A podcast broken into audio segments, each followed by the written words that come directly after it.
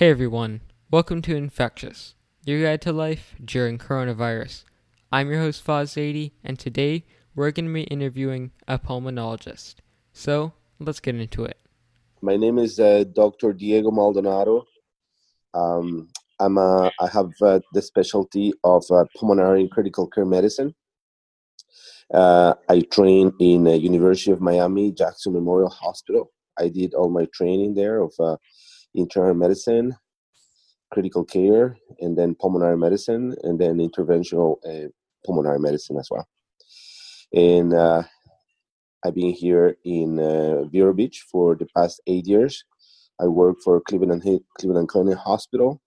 I'm the director and chair of the pulmonary services there.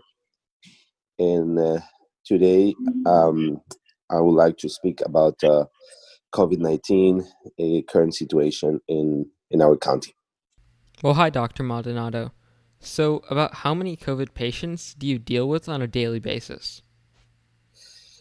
Uh, currently, we are seeing uh, as a team, right?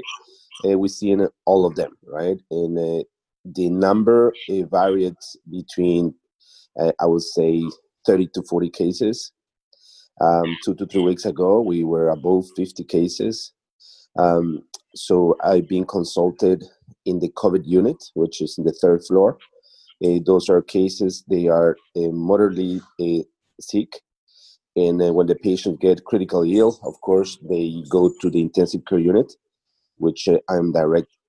I'm I'm the under direct care of, from the intensivist, and which which is us. We are a total of uh, five intensivists taking care of these patients. And uh, yes, so uh, on daily basis in critical care, we have a unit of 10, 10, beds, which is the IC, the COVID ICU, and they're always full. And like I said, the patients on the floor, the number varies. like for example, this weekend, I think we had like 20, 20 cases average. So, can you tell me what a day dealing with all these patients looks like for you? In terms of safety precautions, etc.? Of course. So, at the beginning, it was very challenging. We all were. Um, it was it was something new for all of us. We didn't know how to behave, what to expect. We've never been threatened by such a a, a pandemic, right? And um, so uh, we learned on the way, and after several months, we actually feel very comfortable on how to to interact and deal with these uh, poor patients. So uh, uh, you you're probably very familiar with the, the PPE. It's, so that's what we that's what we dress, and then uh, we cover ourselves uh, from head to toes uh, to prevent getting infected and also to, to protect the patients as well. Um, we use N95 masks together with a face shield. We use head covers. Uh, we also use a, a, body covers that covers our our our body.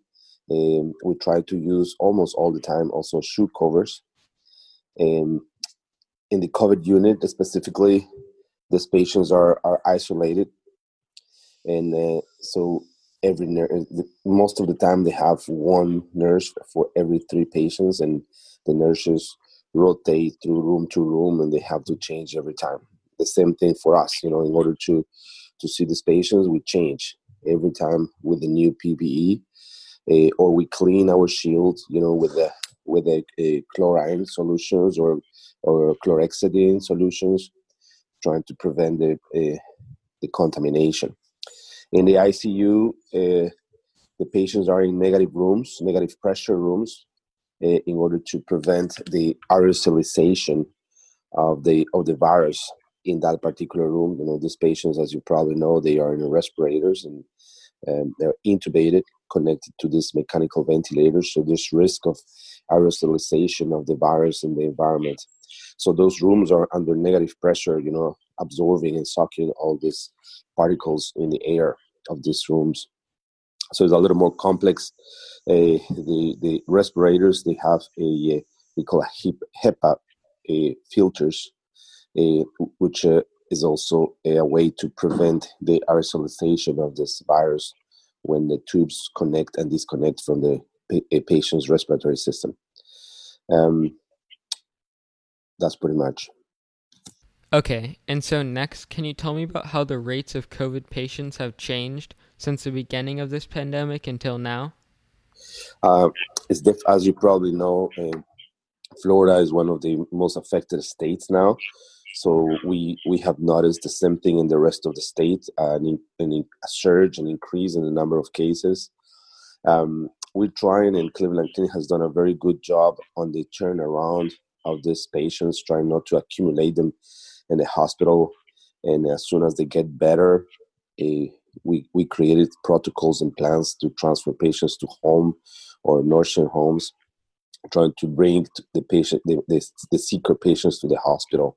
But uh, uh, definitely at the beginning, let's say February, March, or March probably, we had only you know less than less than a dozen patients in the hospital, and we. I still remember the first day that I got my first three intubated and critical ill patients with COVID.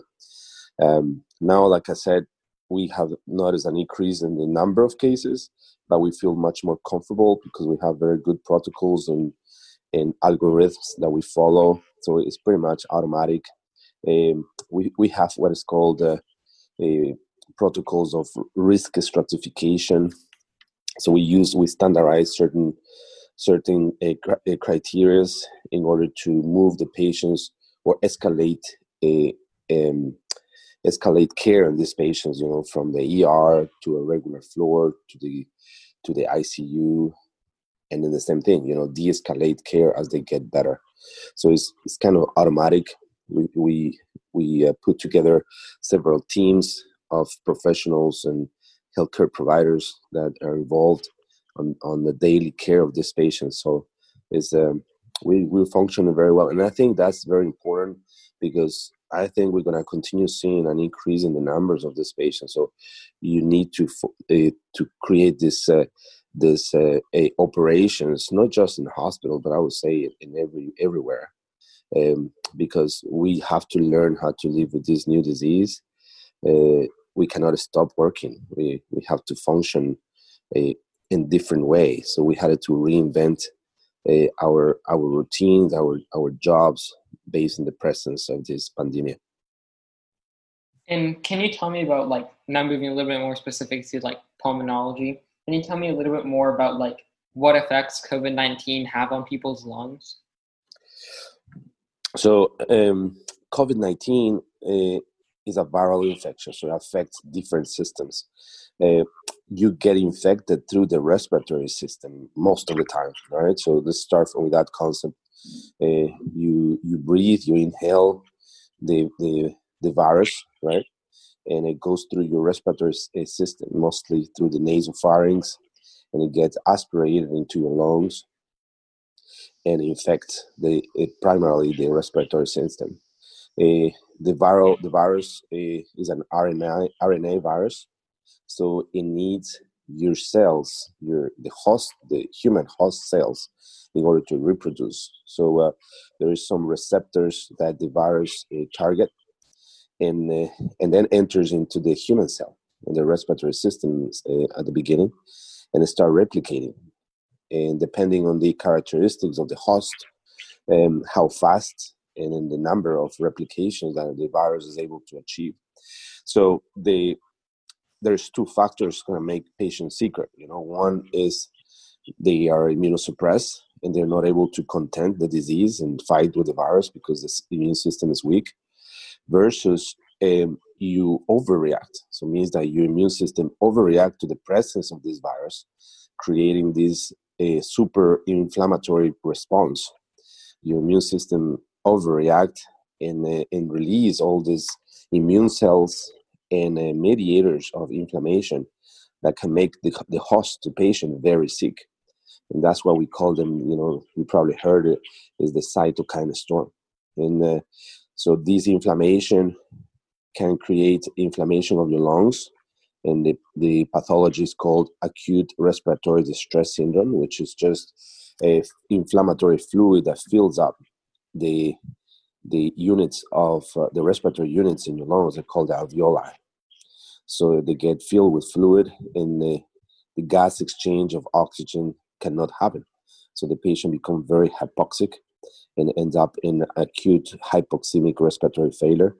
You cannot uh, um, breathe uh, in, in, in utilize the oxygen from the air, so you have to supplement oxygen initially with uh, the different um, devices. There's called nasal cannula, and then you either you use devices that are able to provide higher um, levels of oxygen, uh, which is called a high flow oxygen devices, which is oxygen release under pressure and volume. And eventually, if you cannot do that, you, there's something that's called non-invasive ventilators, which is uh, a machine that provides oxygen through positive pressure, but not necessarily being intubated, but with a mask in your nose or your face.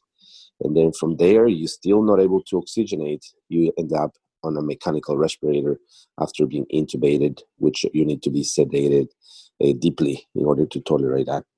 So that's the acute respiratory distress syndrome. Uh, the virus is also able to create infection like any other virus, right? So you get a pneumonia due to the to the to the COVID. So you get an, a, a viral pneumonia. Um, that's pretty much in the respiratory system. The question was specifically uh, what type of disease it creates in the lungs. Uh, in other systems, of course, also affected. If you want me to expand in that sense, but in your lungs, that's probably the major problem. You know, pneumonia and ARDS. And what percentage of people would you say get these symptoms? So, from the 100% of infected patients, a approximately between 10 to 15 percent they get they get moderately to severely ill. And then from that percentage a between 1 to 5 percent they get critically ill.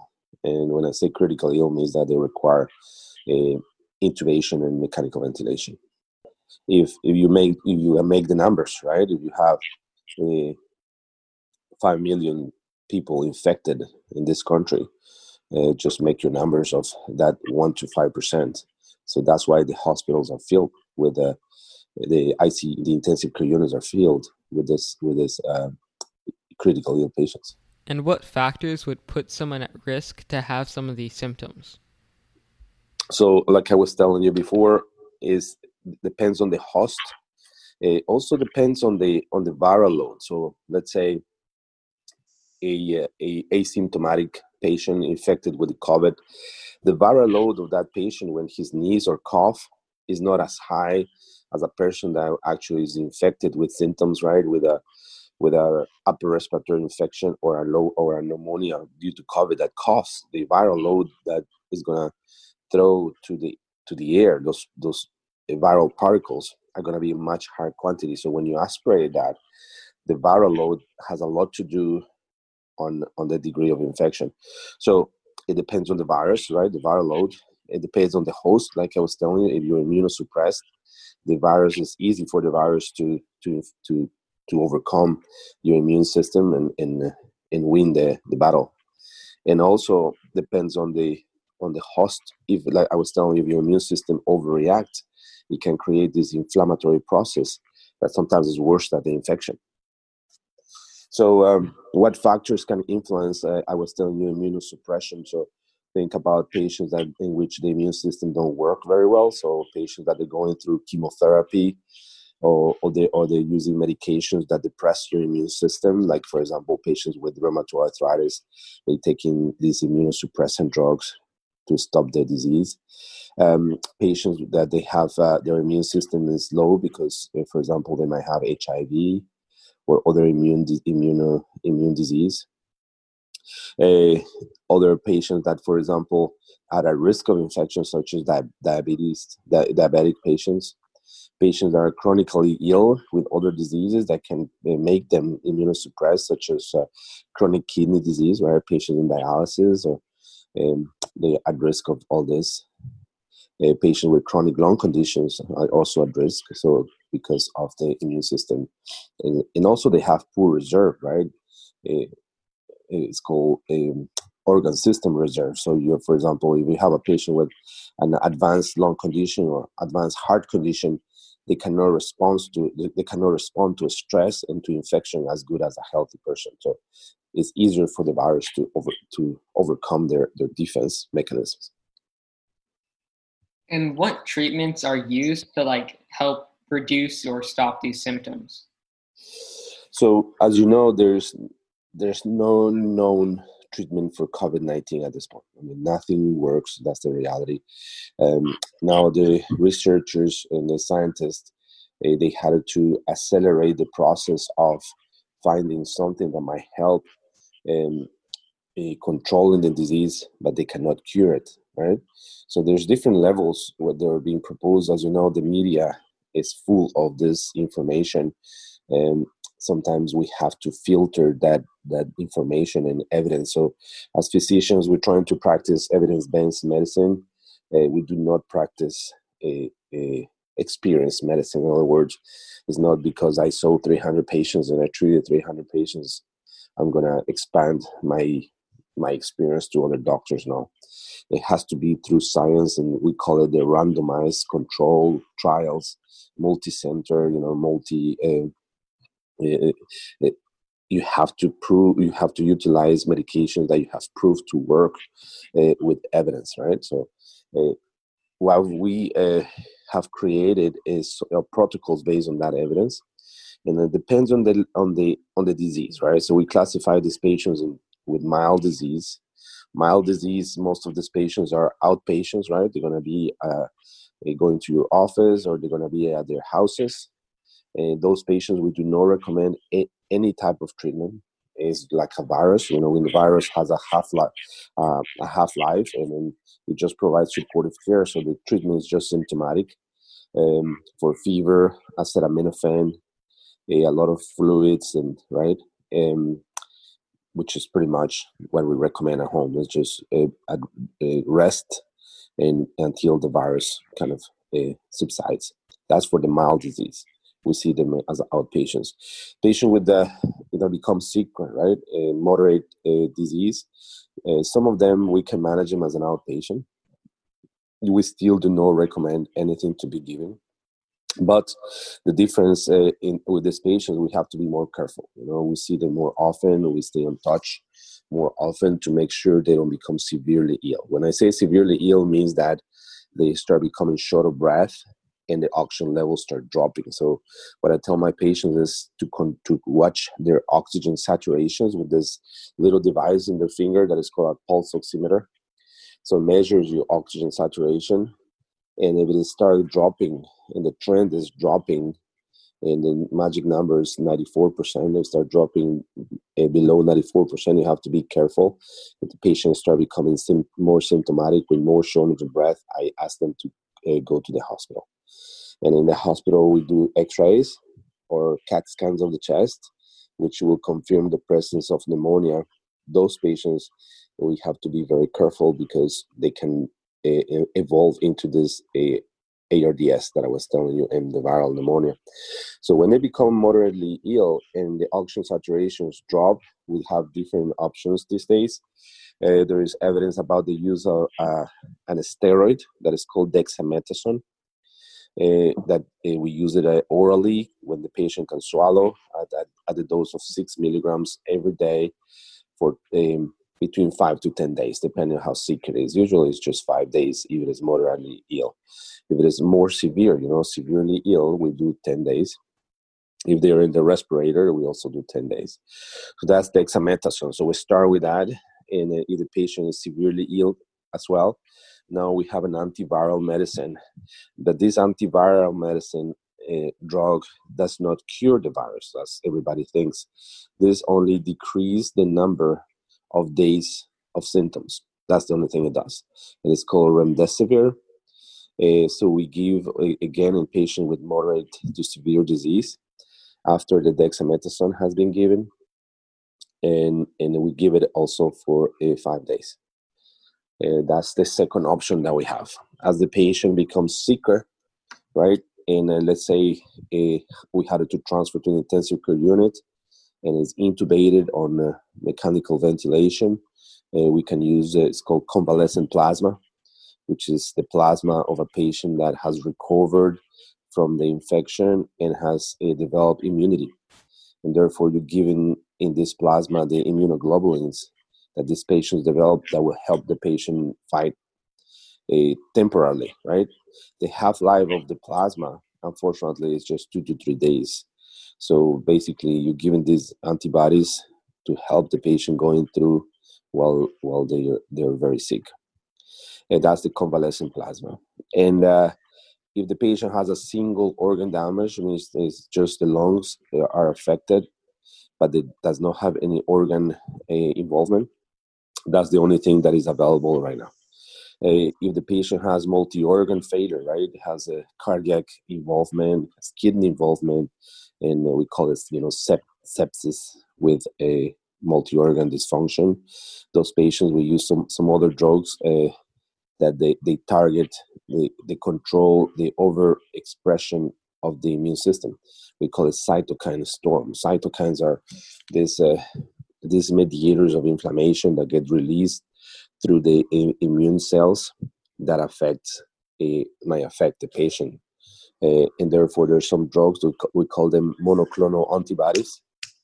Uh, monoclonal antibodies that uh, what they do is they target these inflammatory mediators, trying to decrease the cascade of inflammation and the over response of the host. And, and that's where we're standing regarding treatment. As you know, this, we're still uh, investigating the combining different antivirals they combining triple therapy with these uh, monoclonal antibodies with two antiviral medications we're still waiting for randomized control studies to come and tell us if that works or not um, and the reason we don't use it is because we can we can cause more damage than benefit. You know, remember this medication that came initially that's called um, hydroxychloroquine. You know, everybody thought that it, it, works, and they had some case reports suggesting that, but eventually, uh, up to now, it's probably between five or ten randomized controlled trials that showed that that medicine don't work uh, alone or in combination with azithromycin, it does not work. And it causes, in certain patients, it may cause the side effects, serious side effects, especially cardiac side effects with arrhythmias. So it's very dangerous. So you don't want it to create more problems that the patient already has. Um, and that's pretty much the what we have these days to treat these patients. A lot of people have also been throwing around the term ECMO. So, what is ECMO, and why would you put someone on it? Yes. So uh, these patients I was telling you, they develop this acute respiratory distress syndrome that uh, start involving and affecting uh, your lungs and and there is a point in which the machine the the the, the, uh, the respirator we can give up to 100% of of, uh, of oxygen and uh, and we use something that's called PEEP which is the pressure that we use to push the oxygen in the lungs but when you get to a point that you maximize on your PEEP and your oxygen, that's it. If the patient continue being hypoxic, they, there's a couple options that we use. One is called um, a proning. Proning means that we turn the patient around on their bellies. And uh, the, the rationale on that is uh, when, you know, I'm telling you that this is, is fluid that fills up your lungs, fluid, inflammatory fluid so when you're laying on your back, you know, all this fluid tend to, to, to go at the bases of the lungs, right, by gravity. So if you turn this patient to the other side, the fluid goes down again by gravity, and then start uh, emptying uh, areas of the lungs that they, they, that we're able to now oxygenate, and those alveoli start opening and working. So we can increase the oxygen levels in that sense. It does not improve mortality means that it does not make, make the patient to survive, but it helps oxygenating uh, for the providing supportive care until uh, the, virus, the virus started going away. So from there, after being on a full support from the mechanical respirator, uh, patient is already proning, right?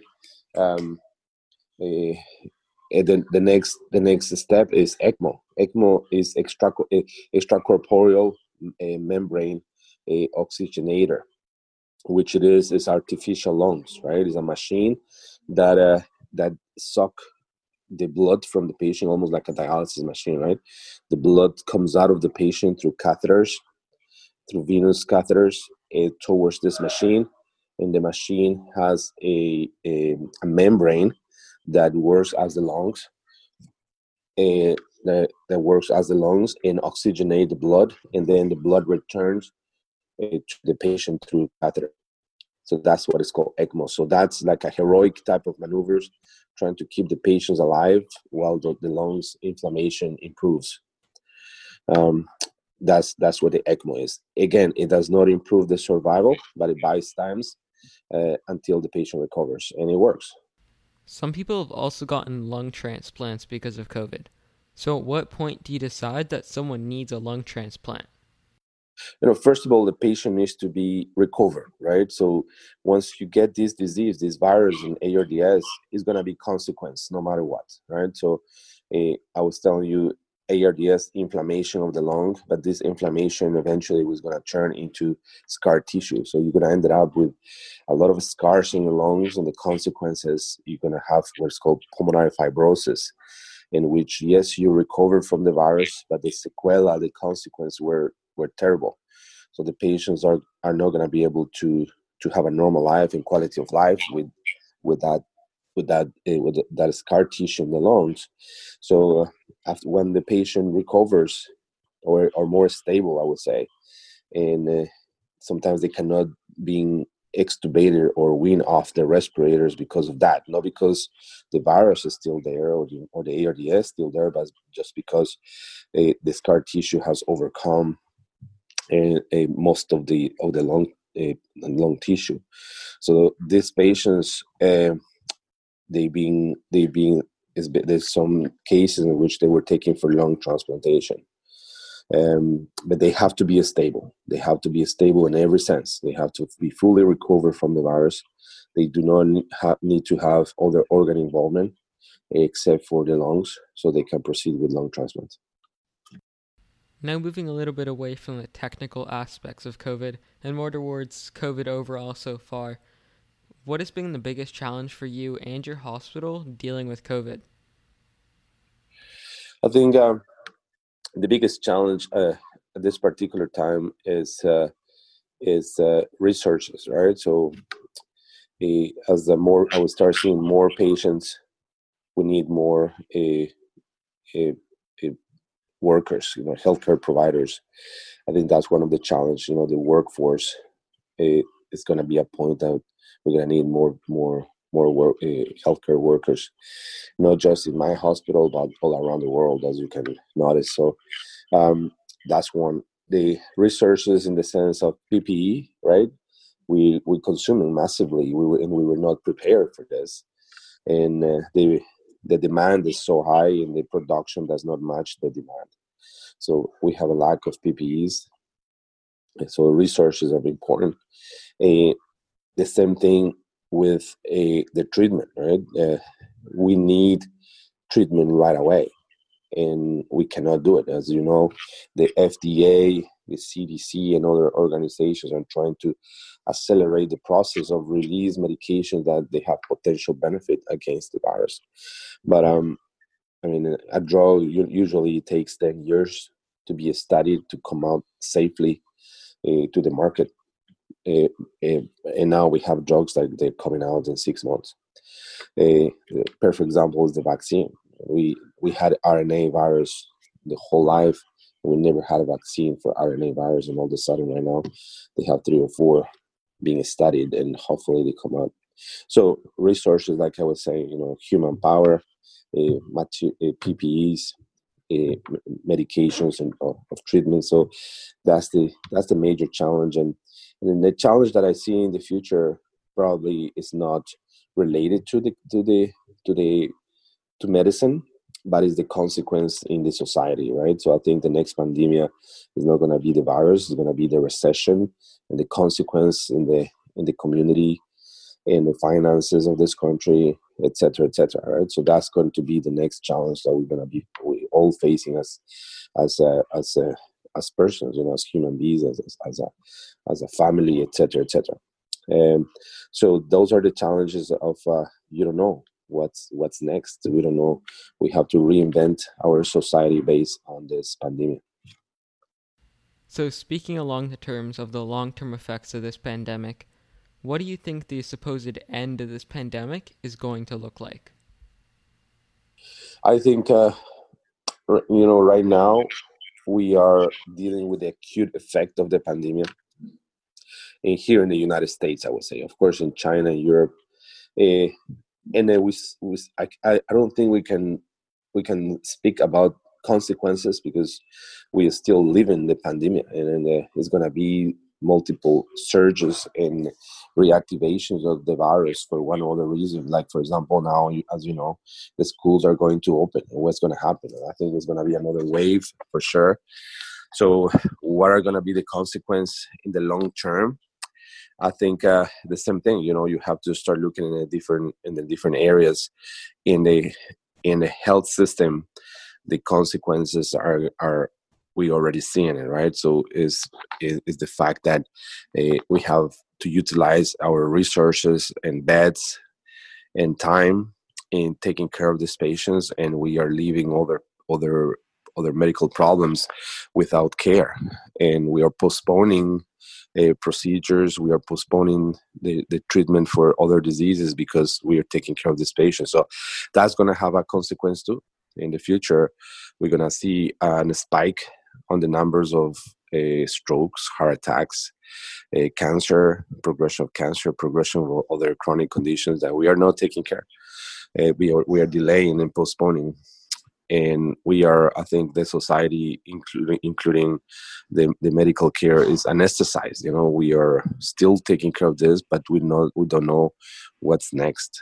Um, so I think uh, that in the healthcare and of course in other areas financial areas social areas educational areas is going to be consequences but we still live in the acute phase of the pandemic and so i cannot tell you with certainty what uh, what are the consequences yet well thank you so much for taking time out of your day to do this interview with me absolutely my pleasure well everyone thank you so much to listening to this week's episode of infectious your guide to life during coronavirus.